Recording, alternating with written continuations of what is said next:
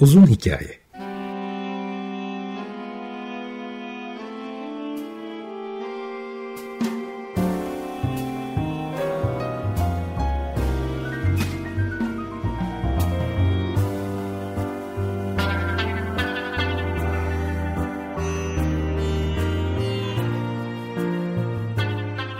Hazırlayan ve sunan Muzaffer Çorlu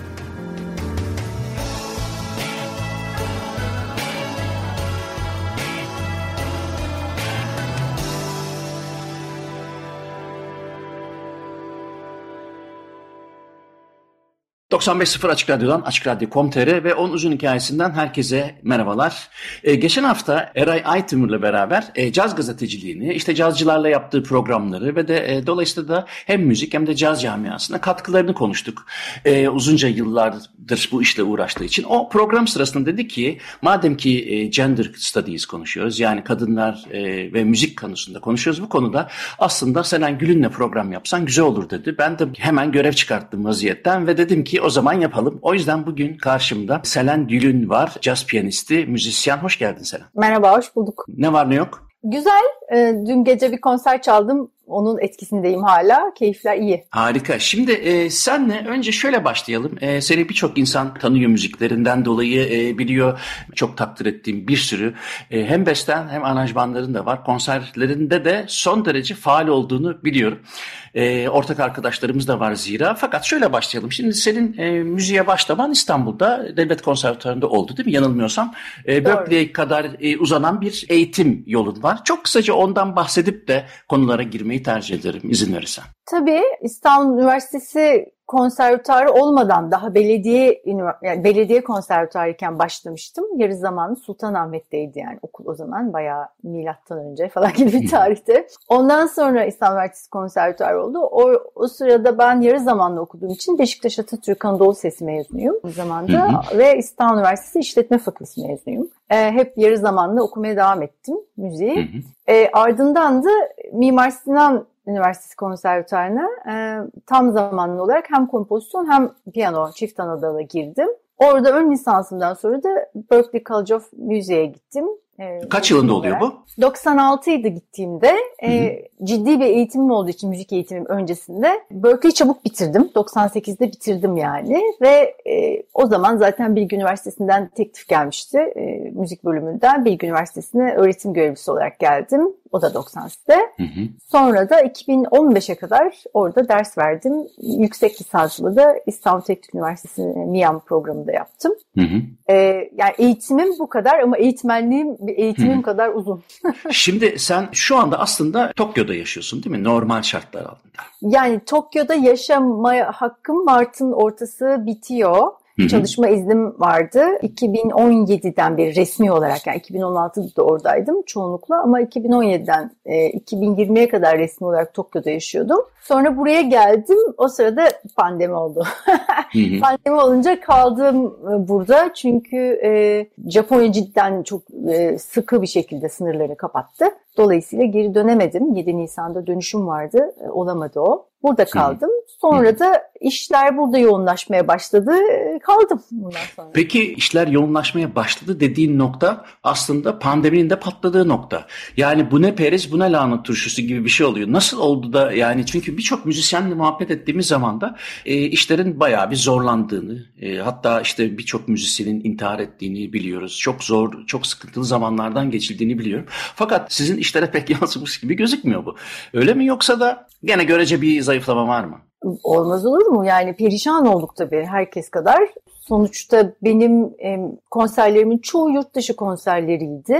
Türkiye'de e, sınırlı sayıda kulüp, sınırlı sayıda festival olduğu için özellikle caz alanında yani buradaki olabilecek bütün alternatifleri çaldım diyelim. Yani pandemide zaten işte İstanbul Jazz Festivali ise onu çaldım. Akbank Jazz Festivali ise onu çaldım. Ee, onun dışında işte Akbank'ın işi varsa onu yaptım falan online. Tabii konserlerin bir kısmı e, Nardis'in bir konseri oldu. İşte Garanti Bankası'nın birkaç kere sponsorluğunda işler oldu. Yani benim alanımda çalışabileceğim en iyi işleri belki de yaptım ama ya bu tabii benim normal şartlarda bir senede 40 e, konser falan en az veren bir insan olarak kendi müziğiyle iki senede saydım toplamda hani canlı çalma sayısı 20'yi bulmamış iki sene toplamında. Hı hı. Yani arada tabii Anladım. çok Yani görece bir azalma var. Tabii. Peki konserlerinde genelde kendi bestelerini mi çalıyorsun yoksa coverlarınız var mı ya da caz üslubunca söylemek gerekirse farklı janrları seslendiriyor musunuz? Ben maalesef senin konserine hiç gelemediğim için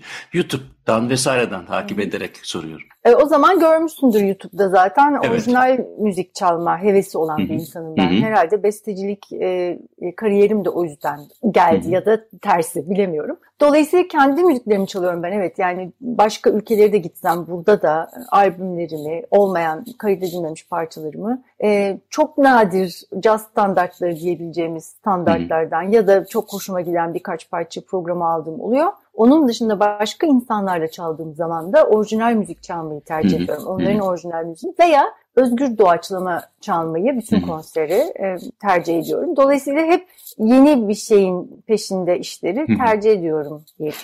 Zaten benim de bu programdan önce araştırdığım kadarıyla e, daha ağırlıklı olarak hem şimdi söylediğim gibi hem özgün müziklere, kendi bestelerine hem de ya da başkalarının özgün müziklerine e, yer vermek, biraz daha progresif olmak gibi bir niyet var. Peki burada mesela şimdi e, kompozisyon okurken e, ya da kompozisyon okuduktan sonra e, daha önce bir e, bestecilik motivasyonundan dolayı mı kompozisyon okudun yoksa kompozisyon okumak bu motivasyonu çok arttırdı ve kendi bestelerine sahip olmayı daha çok mu istedin?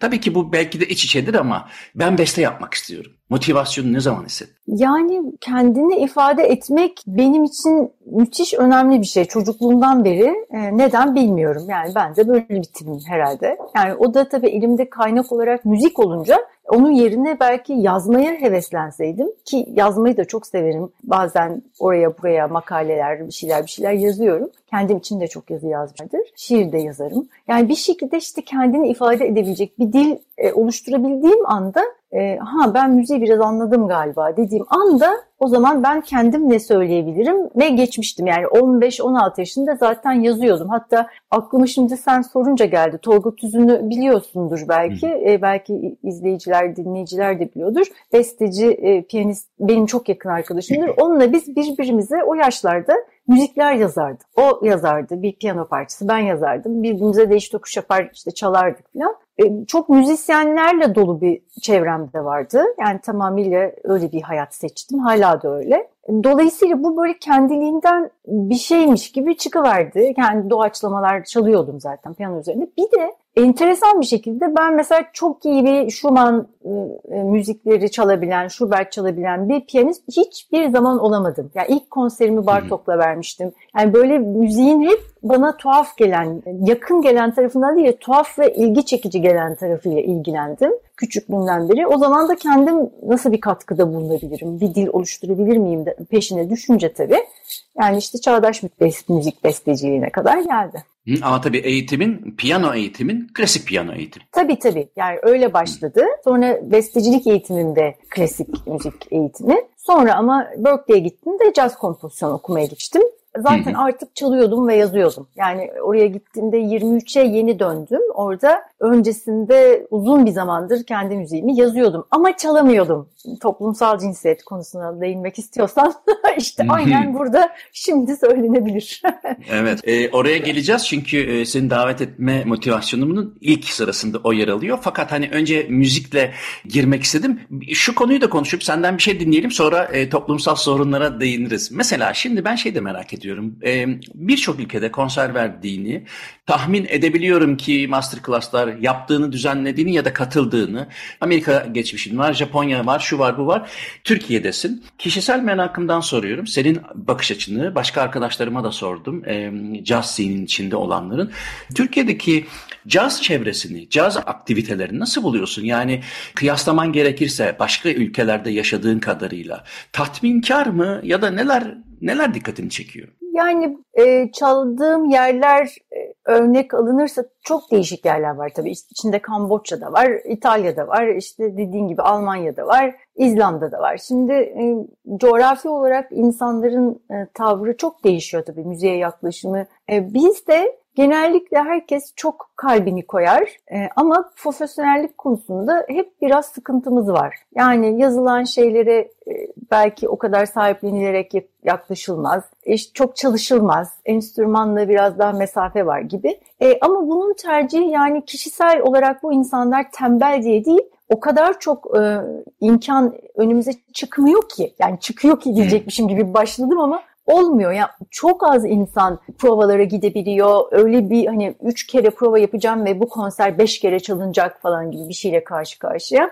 Genel olarak projeler e, oluşturuluyor ama sonra devam edemiyor. Yazılan yeni müzikler e, yani bir insanların sahiplenmek için böyle bir umudu var mı? Onu çok ben de sorguluyorum. Dolayısıyla bu mesaj Japonya'da yok. Japonya e, müthiş bir müzik piyasası var orada. Hatta dünyanın en büyük ikinci piyasası gibi gözüküyor ama aslında birinci piyasası. Yüz ölçümüzden Amerika çünkü birinci gözüküyor ama satışlar, işte müzisyenlik, e, gecelerde çalınan konser sayısı mesela Tokyo'da e, bir pazar günü bir arkadaşım ya pazar günü mü çalıyorsun falan diye sormuştu İstanbul'da. Ben de merakımdan çok da arşivci oldukları için bugün kaç tane konser var? Sadece caz konseri diyorum. Tokyo'da diye bakmıştım. 230 küsür falan bir sayıya ulaşmıştım. Yani sadece kaç? pazar günü 230. Bir pazar. Evet. Yani o gün. böyle bir evet evet. Yani ve zaten e, Tokyo'da sadece Tokyo'da e, bilinen aktif olarak dinleyicisi olan ve sürekli müzisyenlerin çaldığı 150'den fazla kulüp var, caz kulübü. Bu şimdi çok inanılmaz bir sayı. Yani öyle bir müzik sahipleniliyor ki orada yani müzik ve diğer sanat dalları da aynı şekilde. Hiçbir sergiye ben mesela kuyruğa girmeden gezemedim. Yani kuyruğa girip tek tek eserleri görerek ilerlemek yani büyük sergilerden bahsediyorum tabii yoksa galeriler bizdeki gibi. Ama yani bu tabii çok büyük bir sayı ve tabii bir o kadar da müzisyen e, parasının, işinin peşinde öğretmenlik yapıyor. Yani mesleki olarak diğer ülkelere benzer işler yapıyorlar para kazanabilmek için. Ama yani bu takdir, sevgi ve ilgi şahane bir şeydi. Yani ben bunu e, İtalya'da da yaşadım. Yani İtalya'da da bir dönem yaşamıştım e, ve çok sık geliyorum ortak projelerin yüzünden. Orada da mesela varsayalım böyle imkanlar yok ama müzik sevgisi baki. Dolayısıyla Roma'da bir müzenin bir odasının içinde bir piyano olduğu için e, ve başka piyanolar da olduğu için bir aynı müzede orada konser olabiliyor ve oraya insanlar şık bir şekilde giyinip geliyor. Pazar günü de olsa fark etmez. Sandalyeleri sen diziyorsun. Belki koşullar aynı değil. Belki piyanoyu sen akortlatıyorsun ama buna imkan var. Bizde maalesef e, çok güzel yerler var ama biz çalacak piyano bulamıyoruz. Yani böyle bir şey olamaz. Kulüplerde piyano yok. Yani gerçek piyanodan bahsediyorum tabii. Solo konser vermem. Benim en son Tuşe'de mesela solo konser çaldım. Zorlu PSM'nin içinde e, performans sanatları merkezinin içinde bir yer. Bir kulüp orada güzel bir piyano var. E, ondan önce 10 sene önce e, Akbank Jazz Festivali'nde çalabilmiştim. Yani Japonya'da her ay çalıyordum bir solo konser gibi. Bir dokundum bin ah işittim gerçekten. Ya, yani sorma. hakikaten müzik arası verdikten sonra hemen Japonya'ya gidesim geldi. Tokyo'da ben ben hala kafam orada. Çünkü Belçika'da da fena olmayan bir konser sayısı var diyebilirim ama 230 haftada belki yani bir pazar günü imkansız. E, caz üzerinde mi söyledin yoksa genel işte e, diğer tüm? Sadece caz bu söylediğim sayı. Vay canına ya. yani böyle atıyormuşum gibi geliyor. Ben de kendim Vallahi atıyormuşsun gibi geliyor. Ama bulurum yani. O WhatsApp mesajıydı yolladığım. Bulurum. Vay vay vay vay. İlginç. Peki o zaman ilk müzik arasını verelim. Senin özgün e, bestelerinden bir tanesini hangisini seçersin? E, Valla bu kadar Japonya konuştuk. Bana Japonya kapılarını açan albümümden bir parça seçeyim o Hangisi zaman. o? Answers'dan e, ha, Answers. İkinci albümün o değil mi senin? O benim üçüncü albüm. Üçüncü, Dördüncü 2000... albüm aslında ama e, solo albüm ha. var arada. O yeniden Hı. bir daha basıldı. O, o dördüncü albüm aslında. 2010. 2004'te ilk albümün değil mi? Yani 2004 onu... kayıtlar 2005 ilk defa ha. çıkan. O 5 yılda 5 yılda 4 tane albüm var yani. Tabii. Çok başarılı. Peki Answers'dan ne dinliyoruz? Answers dinleyelim. Answers dinleyelim. Sonra devam ederiz. Evet Selen Gül'ünle birlikte piyanist, caz müzisyeni bugün e, sohbetimizi sürdürüyoruz. Biraz önce kendisinin 2010 yılında yaptığı Answers albümünden Answers adlı parçayı dinledik. E, beni müzikten önce e, çok pis kıskançlığa itip e, bıraktı. Japon hala aklımda Tokyo var. Gerçekten 231 günde konser. E, şu pandemi bitsin de o zaman bir, bir pazar günü Japonya'ya gitmek artık farz oldu benim için. Şimdi sen birinci bölümde dedin ki onu biraz sonra konuşuruz. Ben de dedim ki seni asıl çağırma sebebim bu. Eray'la da geçen hafta konuştuğumuz zaman o da biliyorsun artık Portekiz'de yaşıyor ama bir sürü arkadaşım bir sürü ülkede özellikle de e, kadın arkadaşlarım kadınların e, müzikte ya da müzik dışındaki faaliyetlerdeki ön yargılardan kurtulmasının ne kadar zor olduğunu anlatıyor. Bunları zaten gözlerimizle gülüp damarlarımızda hissediyoruz. Dünyanın her yerinde aşağı yukarı bu böyle. Fakat sen şimdi bir caz müzisyeni olarak birçok yeri de gezmiş birisi olarak ve aynı zamanda da bir albümün özel olarak Kadınlar e, Matinası albümünde de sanıyorum aktivist bir inisiyatifi de belki de dile getiriyor. Bu pencereden bakacak olursak sen nasıl hissediyorsun? Yani bir kere daha dokunayım gene bina işiteceğim ama yani bunu e, paylaşmak ister misin bizimle? Yani nasıl görüyorsun? Dedin ki çünkü ilk başta e, çaldırmıyorlar. Şimdi bunun bir altını dolduralım. Yani bunun başlangıcı Muzaffer bunu sen de fark etmişsindir ama tabii benim kadar önemsememişsindir belki küçükken. Konservatuara gidiyorum. Bütün öğretmenlerim kadın. Piyano öğretmenim kadın, solfej öğretmenim kadın. İşte müziği kadınlardan öğreniyorum. Ama hiç kadın besteci çalmıyorum. Şimdi ben buna küçük yaşımda bir takılmıştım. Yani niye bize hiç mi yok? E ben de şimdi müzik yazmak istiyorum ya. Bir tek ben miyim yani? Hani dünyada benden önce kimse de müzik yazmak istemedi kadın olup falan. Buna çok erken takıldım. Ee, sonra bu kafamda böyle bir düşünce üstüne caz alanına yöneldikçe ne kadar erkek egemen bir dünya. Yani zaten erkek egemen bir dünya olan müziğin içinde iyice artık yüzdelerle hani inanılmaz bir şekilde kıyasladığım zaman düşük sayıda kadın müzisyenin olduğu bir dünyaya girmeye çalışıyorum. Olmuyor. Yani hepsi şimdi çok yakın arkadaşlarım olan bir sürü dönemdaşlarım, bir sürü muhteşem müzisyen. Ben müzik yazıyorum. Beni sürekli şarkı söylemeye çağırıyorlar. Sesim de iyi, şarkı da söylüyorum falan. E, kulağım işte absolut falan. Jingle var hop gece yarısı çağırıyorlar beni gidiyorum. Yani işler hep şarkı söyleme üzerine geliyor. Yani yavaş yavaş şunu fark etmeye başladım. Toplum beni piyanist olmamı istemiyor. Toplum benim şarkı söylememi istiyor. Yani bunun sebebi ne olabilir? Hani kendi müziğini seslendiren bir piyanist olmak yerine şarkı söylemeye itiyor. Ha o, bu da enteresan. Bunu da topladım. Sonra Berkeley'e gittiğimde okulun yüzde bunu da söylediğim zaman herkes çok şaşırıyor. İşte sene 96 okulun yüzde 15'i kadın. Yani 15 bile değil öyle söyleyeyim. Daha azdı. Yüzde 12 falandı. Müzik terapi ve müzik business bölümlerini açtılar ki kadın öğrenci geldi. Çünkü ya o dengesizlik yani müzik fakültesinde okuyanlar bilirler. Hani o çok tuhaf bir şey. Sınıfta benim kompozisyon derslerim boyunca hiç e, başka bir kadın arkadaşım olamadı. Öksürünce falan herkes bakardı falan. Böyle hep bir kendini saklama duygusu içinde geçiriyorsun bir dönemini. Yani bu Amerika'da da başıma gelince ya bir dakika ben bu konuları biraz araştırayım. Hatta ilk orada İngilizce e, edebiyatı dersi alıyordum ve orada e, ilk yazdığım konudur bu. Kadın müzisyenlerin durumları gibi. E, bu şaşkınlığım tabii şimdi çok yol kat edildi. Yani şu anda %30 gibi bir sayı Berkeley'de yani büyük zaten bölüm açtılar. Yani bununla ilgili çalışan müzisyenler var da. E, yani farkındalık çok yeni çok yeni dedim 20 senedir falan belki. Daha da enteresan bir şey söyleyeyim. Japonya'daki ilk kadın e, ve müzik organizasyonun içinde komitedeyim ben şu anda. İlkini yani ilkinin kuruluşunda da bizzat orada yer aldım. E, dolayısıyla benim yani hani belli bir zaman sonra kendi yaşamış olduğum ayrımcılıklar e, ve bunun e, eşliğinde diyeceğim. Çünkü kendiminkini çok kişisel algıladım 20 yaşlarında çünkü. O yaşlarda öyle oluyor ya yani benle ilgili bir sorun var zannediyordum. İç insanların muhabbet içine girememek, e, aranmamak falan. Sonra anladım ki daha büyük sorun var. O zaman ben hep kaynağına inmeyi çok merak eden bir insan olduğum için sorunu eşeleyerek içine girmiş oldum.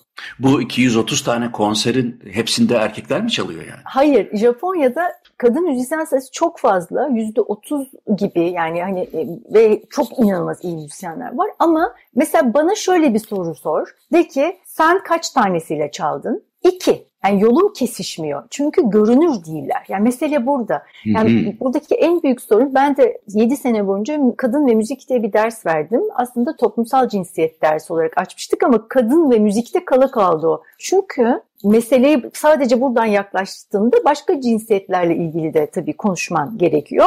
Ee, dolayısıyla ben de konuyu oradan aldım. Yani sadece feminizm, feminizm üzerinden değil daha yeni akımlar üzerinden tabii gatekeeping dedikleri kapı tutan kim? Yani buradaki kapıları kimler tutuyor da biz görünür olamıyoruz kısmına yoğunlaşınca işte o zaman konu değişiyor. Hı hı. Daha önceki programlarda da bir iki kere anlattığımı tahmin ediyorum.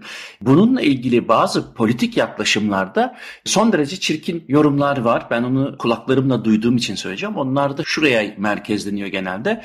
Şimdi toplumda aşağı yukarı erkek sayısı ve kadın sayısı aynı olunca kadın müzisyen sayısının özellikle besteci sayısının e, azlığı bütün bu tarih, sosyal e, ve politik bağlamından koparılıp sanki yaratıcılık konusunda bir zafiyet varmış gibi e, bu erkeklere izafe edildi. Bir süre hatta bununla ilgili bazı makaleler de gördüm. Kimisi 1950'lerde, kimisi 60'larda sonra tabii cinsiyet ayrımcılığına fazlasıyla girdiği için kınandı ama ben de onun üzerine birkaç tane çalışma da bulundum. Mesela işte hani benim geçen hafta da söylediğim gibi karşı olduğum şey kognisyonda yani bilişsel yapılarda erkek ve kadının karşılaştırılması çok tehlikeli bir şey. Çünkü sonuçları nasıl yorumladığınız hem tehlikeli şeylere yol açabilir. Hem de yıllarca erkek egemenlik e, baskısı altından sonra hemen test yapıp bak gördünüz mü demek de zaten hiç adil olmazdı. Ama buna rağmen e, 2016 yılında ve 2018 yılında yapılan çalışmalarda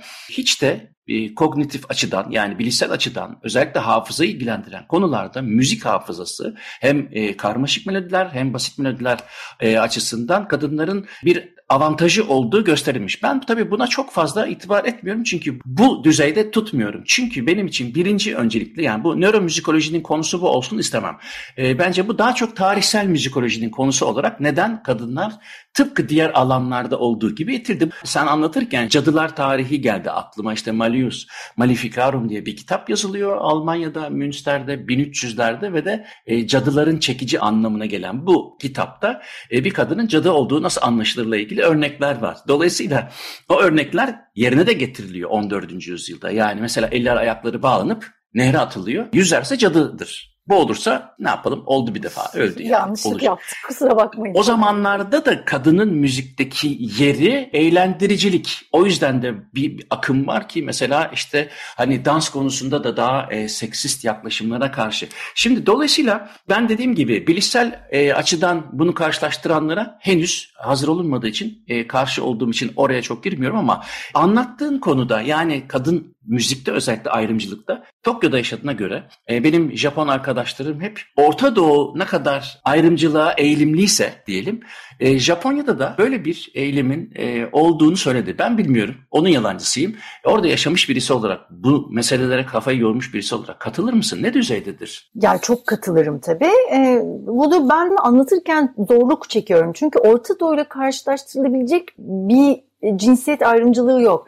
Çünkü onların yaşayış ritüelleri diyeyim yani yaşayış şekli ya da sosyal kodları çok farklı. E, erkek egemen ama erkeğin egemen olduğu alanlar farklı ve mesela kadınların da kabullenmiş olduğu yaşama alanı bizimkinden farklı ya da Orta Doğu'nunkinden diyeyim. Bizi de çok ayıramayacağım bu konuda. Yani birbirlerine olan e, davranışları, beklentileri, aile hayatı yani dediğim gibi en basitinden sosyal kodlar çok farklı. Bunu e, bir batılı gibi ya da Orta Doğulu gibi okuyup anlamak çok zor. Ben de çok zorlandım. Anlamaya çalıştığım için genellikle aslında batılı ve orada daha uzun süre yaşamış insanların kitaplarından anlamaya çalıştım. Kendi hayatım içinde bile yaşarken anlayamadım. Ama şöyle basit bir örnek verebilirim. Mesela bu ilk komite toplandığı zaman e, ben de bu konuda daha önce İtalya'da da çalışmalar yaptığım için, başka e, organizasyonlarda da yer aldığım için e, çok çok konuşmacı olarak kullandılar. İşte anlattım, tecrübeler nelerdir? Çünkü İtalya'daki çalışmamızda 3 sene süren, 3 senelik bir toplantıydı ve her toplantımızda 39-40'a yakın kadın besteciler organizasyonunda insanlar geliyordu Avrupa'dan. Dolayısıyla sorunlara biraz hakimdim, yani güncel sorunlara diyelim. Orada anlattığım şekliyle çok şaşırdım, yani anlattıkları şeyler genellikle bizim forumlarda konuştuğumuz şeylere benziyor. Bana da böyle yaptılar, onlar da böyle dedi falan gibi. Yani daha o seviye, daha bunlar e, kategorize edilecek, tartışılacak. Hangi alanda konuşulması gerekiyor. Yani çok çok başlangıç seviyesiydi.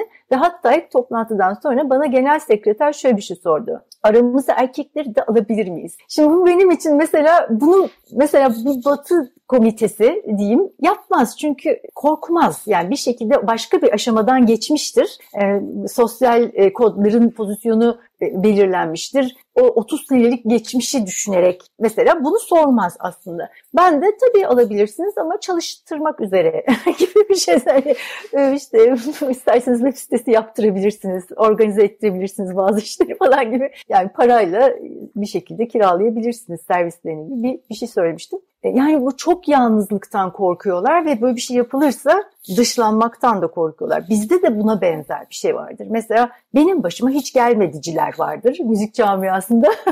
Ayrıma hiç tabi tutulmadım. Çünkü bunu yani bu konuda derinleşirse başka bir alana, başka insanlarla birlik olması gerekir. Orada halbuki memnundur erkek müzisyenlerle en sonunda elde etmiş olduğu pozisyondan falan. Yani olaylar karışık tabii ama Japonya'da Japonya'nınkini biz anlayamıyoruz. Yani onların kendi organizasyonlarını kurup kendilerine göre kendi sosyal e, yaşantıları üzerinden tabii ekonomik durumları da bizden çok farklı. O, o da onu da unutmayalım. Ekonomi her şeyin de e, başı olduğu için maalesef dünyamızda oradan da yaklaşmaları ve başka tür değerlendirmeleri gerekiyor. Ne demek istiyorum? Yani mesela çalışma izni yok, kadınlara asla yükselmeyeceğini bilerek bir işe girmesi bekleniyor. Doğum izni falan diye bir şey zaten yok. E, evlendin mi, çocuk yapacak mısın diye sorarlar burada da işe alınırken. E, ama orada zaten e, bekar kadını almak e, ancak çocuk yaptığı zamana kadar vardır. Çocuk yaptığın zaman güle güle yani hiç sorgulanmaz bile falan. Böyle acayip bir şey yani. Gestapo gibiler. Gene bu şartlarda yüzde otuz kadın müzisyen gene de bütün zorluklara rağmen iyiymiş. Peki Türkiye'deki oran Japonya ile kıyaslarsan nasıl? Türkiye'de kadın müzisyen çok aslında. Bizde şey vardır ya ben çok şaşırmıştım.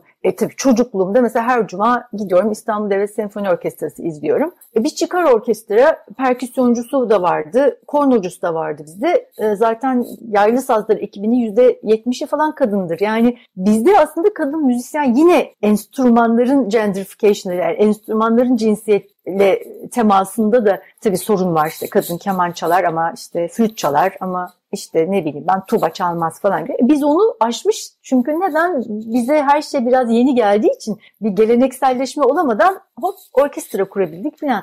Yani biliyorsun Berlin Filarmonisi'nde falan Viyana'da neler oldu? Yani bir tane kadın müzisyen içeriye girene kadar. Yani böyle bir bu boşalmaları yaşamadık ama caz alanında ben kendim 18 sene eğitmenlik yapmış bir insan olarak üniversitedeki tek belki de caz bölümü o dönemde e, ilk başta Bilgi Üniversitesi müzik bölümü kendin yetiştirebildin mi kadın piyanist ve besteci diye sorsan elim boş yani. Şarkıcı hmm. oldular. Yani o şey böyle hop kaçıyorlar. Yani çünkü çok daha kolay hemen para kazanmak. Bir özgürlük peşindeler. O özgürlük alanını çok daha kolay kuruyorsun falan. Yani burada hmm. da maalesef sayımız hala çok az. Şarkı hmm. yazarlarımız çok arttı ama. Şimdi kadınlar matinasının hikayesiyle beraber oradan bir şey dinleyelim. Bir müzik arası daha verelim.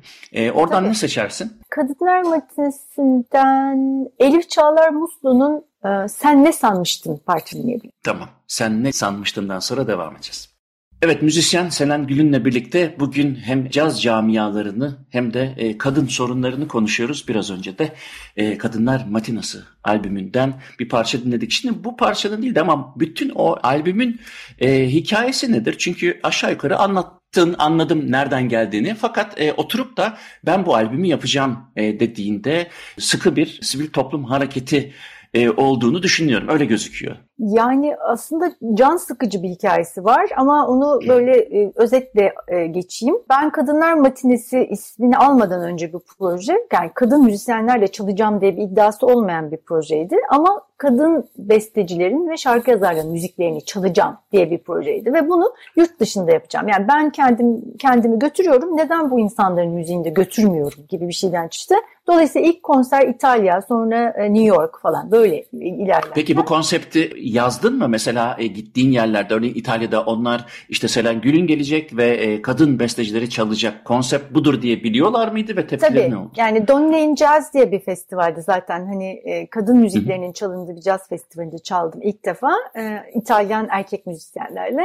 Ben o sırada İtalya'da yaşıyordum zaten. Patricia Barber'ın e, davetiyle gitmiştim ve bu kitabın çalışmalarına yani Türkiye'de kadın müzik kitabının çalışmalarına başlamıştım. Aynı zamanda bir beste yazacaktım onlar için okullarda e, çalınıyor. İşte kadın besteciler müzikleri falan çok harika bir projeydi. VMAST projesinin demin bahsetmiş olduğum organizasyonların bir araya geldiği toplantılarda o projenin devamı gibi.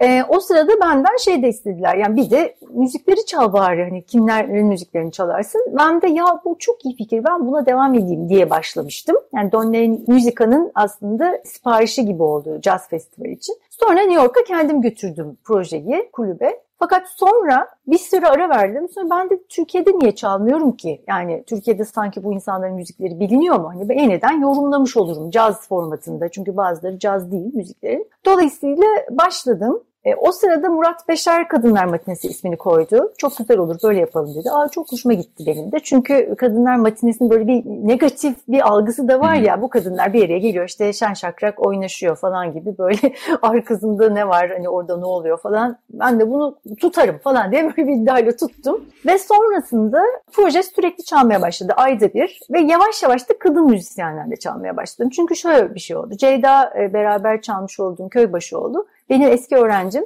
e, Bilgi Üniversitesi'nden ve baktım Ceyda'ya sürekli şarkı söyletiliyor ve hiç kimse bas çaldırtmıyor. Halbuki bas mezunu. Ben hemen işte gel sen benle çalmaya başla filan. Sonra Monika Bulanda Polonya asıllı bir müzisyen. O da buradaydı. Onlarla beraber çalmaya başladık derken ne yapalım dedik. Ayda bir işte iki tane kadın müzisyenimizi sahnede ağırlayalım. Ama şöyle bir iddialı bir proje yani onlara söylemiyoruz aranjmanlarda ben ne yapıyorum. Değiştiriyorum yani müziklerini aslında çok kuvvetli müzisyenler özellikle onları çağırıyoruz sahneye geliyorlar ve o sırada karşılaşıyorlar. Prova falan yok. E, dolayısıyla orada hani şekilleniyor hep beraber o doğaçlama kısmında hiç vazgeçmeden yani işin. E, böyle böyle uzun bir zaman süre geldi. Yani sahnede 38 belki de 40'tan fazla müzisyen oldu şimdi ağırladık bu şekilde.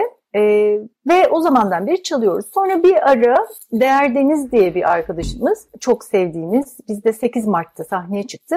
5 Mayıs'ta da evinde öldürüldü ve feci bir şekilde katledildi. Yani tam bir erkek yani kadın cinayeti diye söyleniyor tabii değil mi? Aslında erkek cinayeti. Ve bize çok dokundu. Bana ben mahvoldum yani. Hani çok da sevdiğim bir birisiydi. Ee, ne yapalım ne yapalım derken AK Müzik bize bunu bence albüm yapın yani bir albüm yapın biz arkanızdayız dediler. Biz de hemen bir araya geldik. Yine o iddiadan vazgeçmedik. Bunu maalesef hani söylüyorum ama söylemek ne kadar acı bir şey. Yani biz bunu canlı, ben bütün albümlerimi canlı kaydettim şimdiye kadar. Canlı çaldık. Yani şöyle bir ekip düşünün. Altı kadın müziklerini canlı söylüyor. Biz trio olarak bas, davul, piyano canlı çalıyoruz. Yukarıda string quartet babacım stüdyolarında kaydet canlı çalıyor. Yani böyle herkes canlı kaydetti o albümü. Yumuşacık bir üç gün herkes geldi gitti saatinde böyle süper uyumlu bir şekilde canımlar cicimler mis gibi kaydedildi albüm. Canlı çalınmış tamamıyla canlı söylenmiş bir albümdür baştan sona. Ve yayınladık, Değer, Değer'in anısına yayınladık. Konserlerimize de devam ediyoruz. Değer'in de bir parçası var albümde. Böyle bir hikayesi var albümde.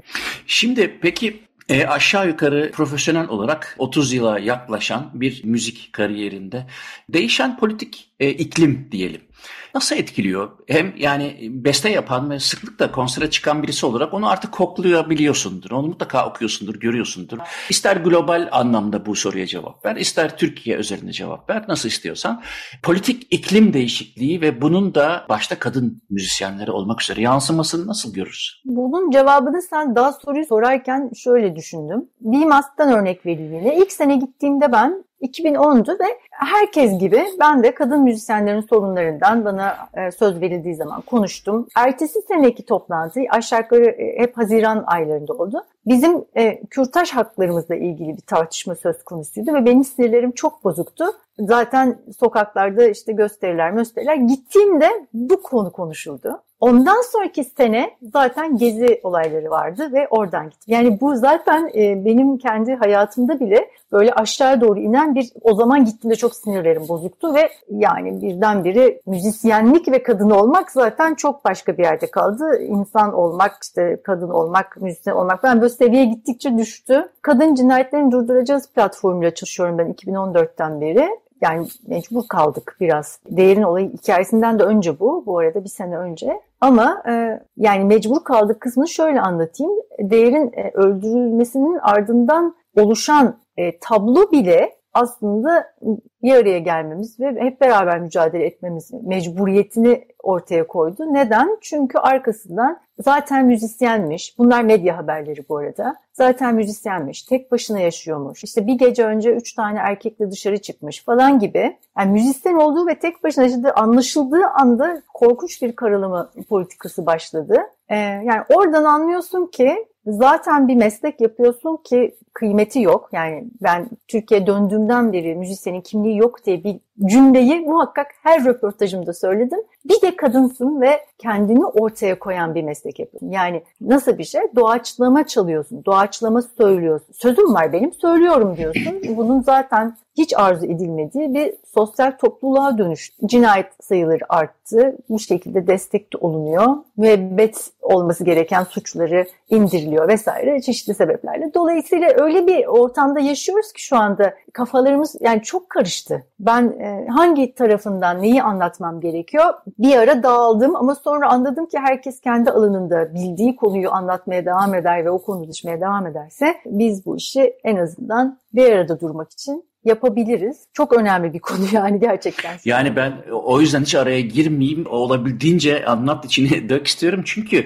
Türkiye'deki durumu 12 yıldır artık orada yaşamadığım için e, sadece medyadan ya da işte sosyal medyadan gördüğüm için ne kadar objektif değerlendirebilirim bilemiyorum ama burada aşağı yukarı benzer sorun, sorunlar olsa da tabii o düzeyde değil. Yani erkeklerin işlediği kadın cinayetleri gibi e, sorunlar bir numaralı değil. Çünkü o öyle bir istatistik yok. Fakat e, kadın erkek ya da kendisini nasıl tarif ediyorsa, nasıl görmek istiyorsa onların yan yana durduğu çok platform var ve bu hani bir aradayız ve güçlüyüzü e, işte her demokraside olduğu gibi, her aklın yolunun bir olduğu gibi Türkiye'nin de yaşaması gerektiğini düşünüyorum ama hani ben ben düşünsem ne olur. Fakat gezi olaylarından sonra bunun e, açıkçası e, birçok insanda umut verdiğini, dolayısıyla insanların cinsiyetlerine, kimliklerine bakmaksızın yan yana gelebildiklerine e, dair çok güzel örnekler oldu. Her ne kadar karalanmaya çalışmış olsa da. Hı. Peki o zamandan bu yana da e, Eniko'nu 9 yıl geçti değil mi? 2013 gezi olayları evet, ve evet, 2022'deyiz. 9 yıl geçti. Bir yol kat edildi mi? E, umutlu musun? Mesela Umutlu ol tabii ki mutlaka umutlu olalım ama e, gidişat nasıl geliyor sana göre? Yani e, Türkiye'de Japonya örneğini düşün, demin anlattım. Türkiye'de e, kadın hareketi çok kuvvetli bir harekettir. E, ve birçok ülkeden çok çok daha önce başlamıştır. Dolayısıyla burada yani en güvendiğim aslında belki de dediğin gibi umutluyum tabii. Çünkü en güvendiğim hareket kadın hareketi. Yani çünkü bir şekilde e, diğer cinslerin hepsine yani diğer diye bir şey yok zaten. Kadın dediğin şeyin için, içinde doldurabilecek bütün cinslere e, kucak açabilmiş bir e, platformdan bahsediyoruz. Ama tabii onların arasında da işte feminist sana mı denir, bana mı denir bilmem falan öyle çatışmalar oluyor. Ama görüyoruz ki yani bu herhangi bir şekilde 8 Mart e, gece yürüyüşü vesaire gibi olaylarda gördüğümüz gibi yani durdurulamaz bir kuvvet bu. Çünkü arkası çok kuvvetli. Bu sadece hani şu platform bunu demiş, bu bunu demiş, bunlar birbirinden ayrılıyormuş bak bakabilecek bir durum değil. Dolayısıyla ben de umutluyum. Çünkü görüyorum yani içinde var olan birisi olarak e, ne kadar kuvvetli bir e, hareket olduğunu. Öyle kolay kolay sen sus otur yok kafanı keserim, şimdi seni döverimle arkasını dönüp e, tamam o zaman ya biz bu davayı bırakalım diyecek insanlar değiliz. Yani bu yüzden de e, bunu çok net bir şekilde yaşadığım için birçok kere e, farklı olaylarda de, değerin olayı dahil e, neden sahip çıkıldığını, kimin sahip çıktığını çok iyi biliyorum. Karşı durumu da biliyorum ama şöyle bir açıdan soruyorsan eğer Hani kadın hareketi iğme kazanmış mıdır? Kesinlikle kazanmıştır. Arzu edilen yönde mi? Ondan çok emin değilim. Yani yanlış anlaşılan, yani kadın hareketi anlamında yanlış anlaşılan bazı konular vardır. Ama tartışılıyor. Yani biz konuşabilen e, cinsleriz. Birbirimizle konuşuyoruz, anlaşıyoruz. Bir şekilde ileriye doğru gidecek. Dünya üzerinde de aynı e, problem var. Senin özgürlüklerinin nasıl göründüğün, nasıl giyindiğin, e, falan gibi şeyler üzerine e, sadece odaklamaya çalışan yine biraz daha eril bir dil var. Onunla kapitalizm de çok yan yanacı olduğu için çok mücadele edilemiyor. Sosyal medyada sağ olsun çok desteklediği için. E, ama bu bile yani sonuçta geçmişe göre farklı bir şey. Nereye gidecek göreceğiz. Yani bu insanlar bu alanları böyle kullanıyorlar. Nereye gidecek ben de bilmiyorum. Belki biraz da yaşımı aldım onu bilemem. Ama güveniyorum ben. Çok güvendiğim bir hareket kadın hareketi. Muhakkak ileriye doğru progresif bir hareket halinde. Son bir konu bütün bunları belki kavrayan şemsiye e, görevi görecek olan bir kitabın var. 2019 yılı da basıldı değil mi? Yanılmıyorum. Evet, Türkiye'de doğru. Kadın ve Müzik isminde. İstersen e, son olarak ona yer verelim. Tamam, e, senin kendi kanalın için böyle izleyebilenleri de göstereyim. Kitabımızı Bilgi Yayınları'ndan çıkmıştı. İki dilli bir kitap. Hem İngilizce hem Türkçe yazıldı. İçinde üç tane makale var. Şirin Özgün'ün, Şehvar Beşiroğlu'nun ve benim yazmış olduğum. Türkiye'de müzik nereden, kadınla nereden ilişkileniyordan başlayıp Cumhuriyet döneminde benim yazmış olduğum makaleyle bitiyor. E, bir de içinde daha kıymetli olan e, bana sorarsan 160'a yakın Türkiye'de kadın olup da kendi müziğini yazıp seslendiren insanların ve bestecilerin özgeçmişleri var. Bu çalışma 7 sene sürdü ve tamamıyla gönüllü bir şekilde yapıldı. Birçok insan çeviride çalıştı. Kitabın başına türlü şeyler geldi. Bir daha yapıldı çeviriler falan. Ama e, en sonunda Donne Musica'nın e, siparişiydi kitap. E, Bilgi Üniversitesi'nden de çıktı. Yani bu alanda kendi alanındaki tek kitaptır. Tabii ki biraz eskidi bile e, Çin'deki biyografik bilgiler ama e, umuyorum ki birisi alıp buradan yürüyecek. Sonuçta birisi bir şey yazmak istiyorsa işte burada başlangıcı. Yani bu çok kıymetli bir çalışma. Benim ayıbım olsun. Ben duymadım ama e, ilk fırsatta mutlaka alacağım. Türkiye'de kadın ve müzik kitabını yazmak için zaten hani nasıl motivasyonların olduğunu programın ortasında anlattın. E, çok net bir şekilde ortaya koydun. Fakat şeyi merak ediyorum. E, kaçıncı yüzyıldan itibaren aldın? Yani nasıl nasıl girdin konuya onu merak ettim. Türkiye'de kadın ve müzik olması tartışma yarattı. Ben de aslında katılıyorum ama ismi gerçekten ben seçmedim. Baş editörümüz Patricia Atkins Kitty'ydi. Dolayısıyla Patricia Atkins Kitty'nin söylemiş oldu. Ya biliyorum itiraz edecekler ama ancak böyle ilgi çekebiliriz dediği hmm. ismi yani çünkü bu konuda çok uzman bir insan. E, kendisini kaybettik gerçi 2017'de ama kitabın çıktığını göremedi maalesef. Benim de ustam sayılır. Yani ona tabii ki yani ikimiz beraber editörlük yaptığı bir kitaptır. O yüzden tabii ki saygıyla ismini öyle bıraktım. Ama aslında bestecilerin e, e, izini sürüyor. Yani Türkiye'de mesela e, tef çalmak, def çalmaktan başlayıp Anadolu topraklarında hı hı. Osmanlı döneminde e, ne olmuş, haremde ne olmuş, işte Şehfer Beşiroğlu'nun rahmetli o da yazmış olduğu makale ve ardından da benim bu sefer Cumhuriyet döneminde peki ne olmuş şu araştırdığım bir makaleyle. Dolayısıyla hani bu topraklarda müzisyen denilen kadın nereden çıkmıştan başlıyor aslında. Nasıl çıkmıştan ya da o gelenek nereden geliyordan. Sonra da işte Cumhuriyet döneminde nasıl etkilerle nereye gitmiş izinde olduğu için ismini Türkiye'de ve kadın kadın ve müzik koymaktan açıkçası ben de sonradan itiraz etmedim yani. Yani anladığım kadarıyla da Türkiye'de kadın ve müzik ilişkisini irdeleyen ilk Kitap belki de değil mi? Çok doğru. İlk kitap. Kadın ve Müzik'te e, Şehvar Beşiroğlu'nun da yeniden editörlüğünü yaptığı ve içinde yazdığı başka bir kitap daha var. Ama besteciler açısından yani bu kadar çok bestecinin e, özgeçmişinin iki dilde yer aldığı başka bir kitap yok. Yani dolayısıyla bizim adımız var artık arşivde en azından. Harika. Eline sağlık. Ben o kitabı ilk fırsatta alıp e, okuyup ondan sonra bir de o kitaptan anladıklarım için senin tekrar çağırırım. Çok keyifli bir sohbet oldu. Hem radyom hem de kendi adıma çok teşekkür ederim geldiğin için. Ben teşekkür ederim Muzaffer. Şahane bir şekilde bir yere geldik. Eray sağ olsun. E, muhakkak evet. yine gelirim. Tamam teşekkür ederim. Bugünkü konuğum müzisyen Selen Gülündü. Hem müzik kariyerinden hem yaptığı bestelerden hem de aktivist e, kadın hareketlerinden konuştuk. Buna ulaşmak için Muzaffer Coğlu adresine yazabilirsiniz. Program ayrıntılarını Twitter'dan görebilirsiniz. Açık Radyo bu programı Spotify'a ben de kendi YouTube kanalıma görüntü olarak koyacağım. Haftaya görüşürüz. Hepinize günaydın.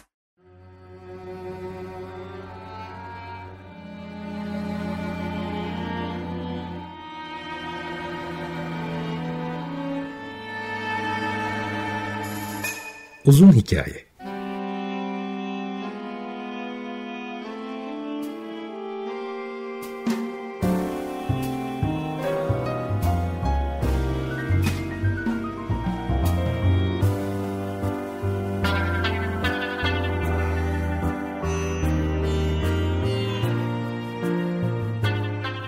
Hazırlayan ve sunan Muzaffer Çorlu